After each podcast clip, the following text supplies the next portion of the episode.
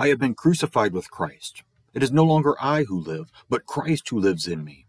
In the life I now live in the flesh, I live by faith in the Son of God, who loved me and gave himself for me. Galatians 2:20. In the Lutheran baptismal rite, we focus on our burial with Christ in baptism. While we read from Romans 6, Galatians 2 is in the background. Not only are you buried with Christ, you are crucified with him. In Christ's death, you have died. In his resurrection, you are raised. It is no longer your life. You live in Christ. Christ lives in you. Everything is done through faith. He loved you. You love others. He gave himself for you. You give yourself for others.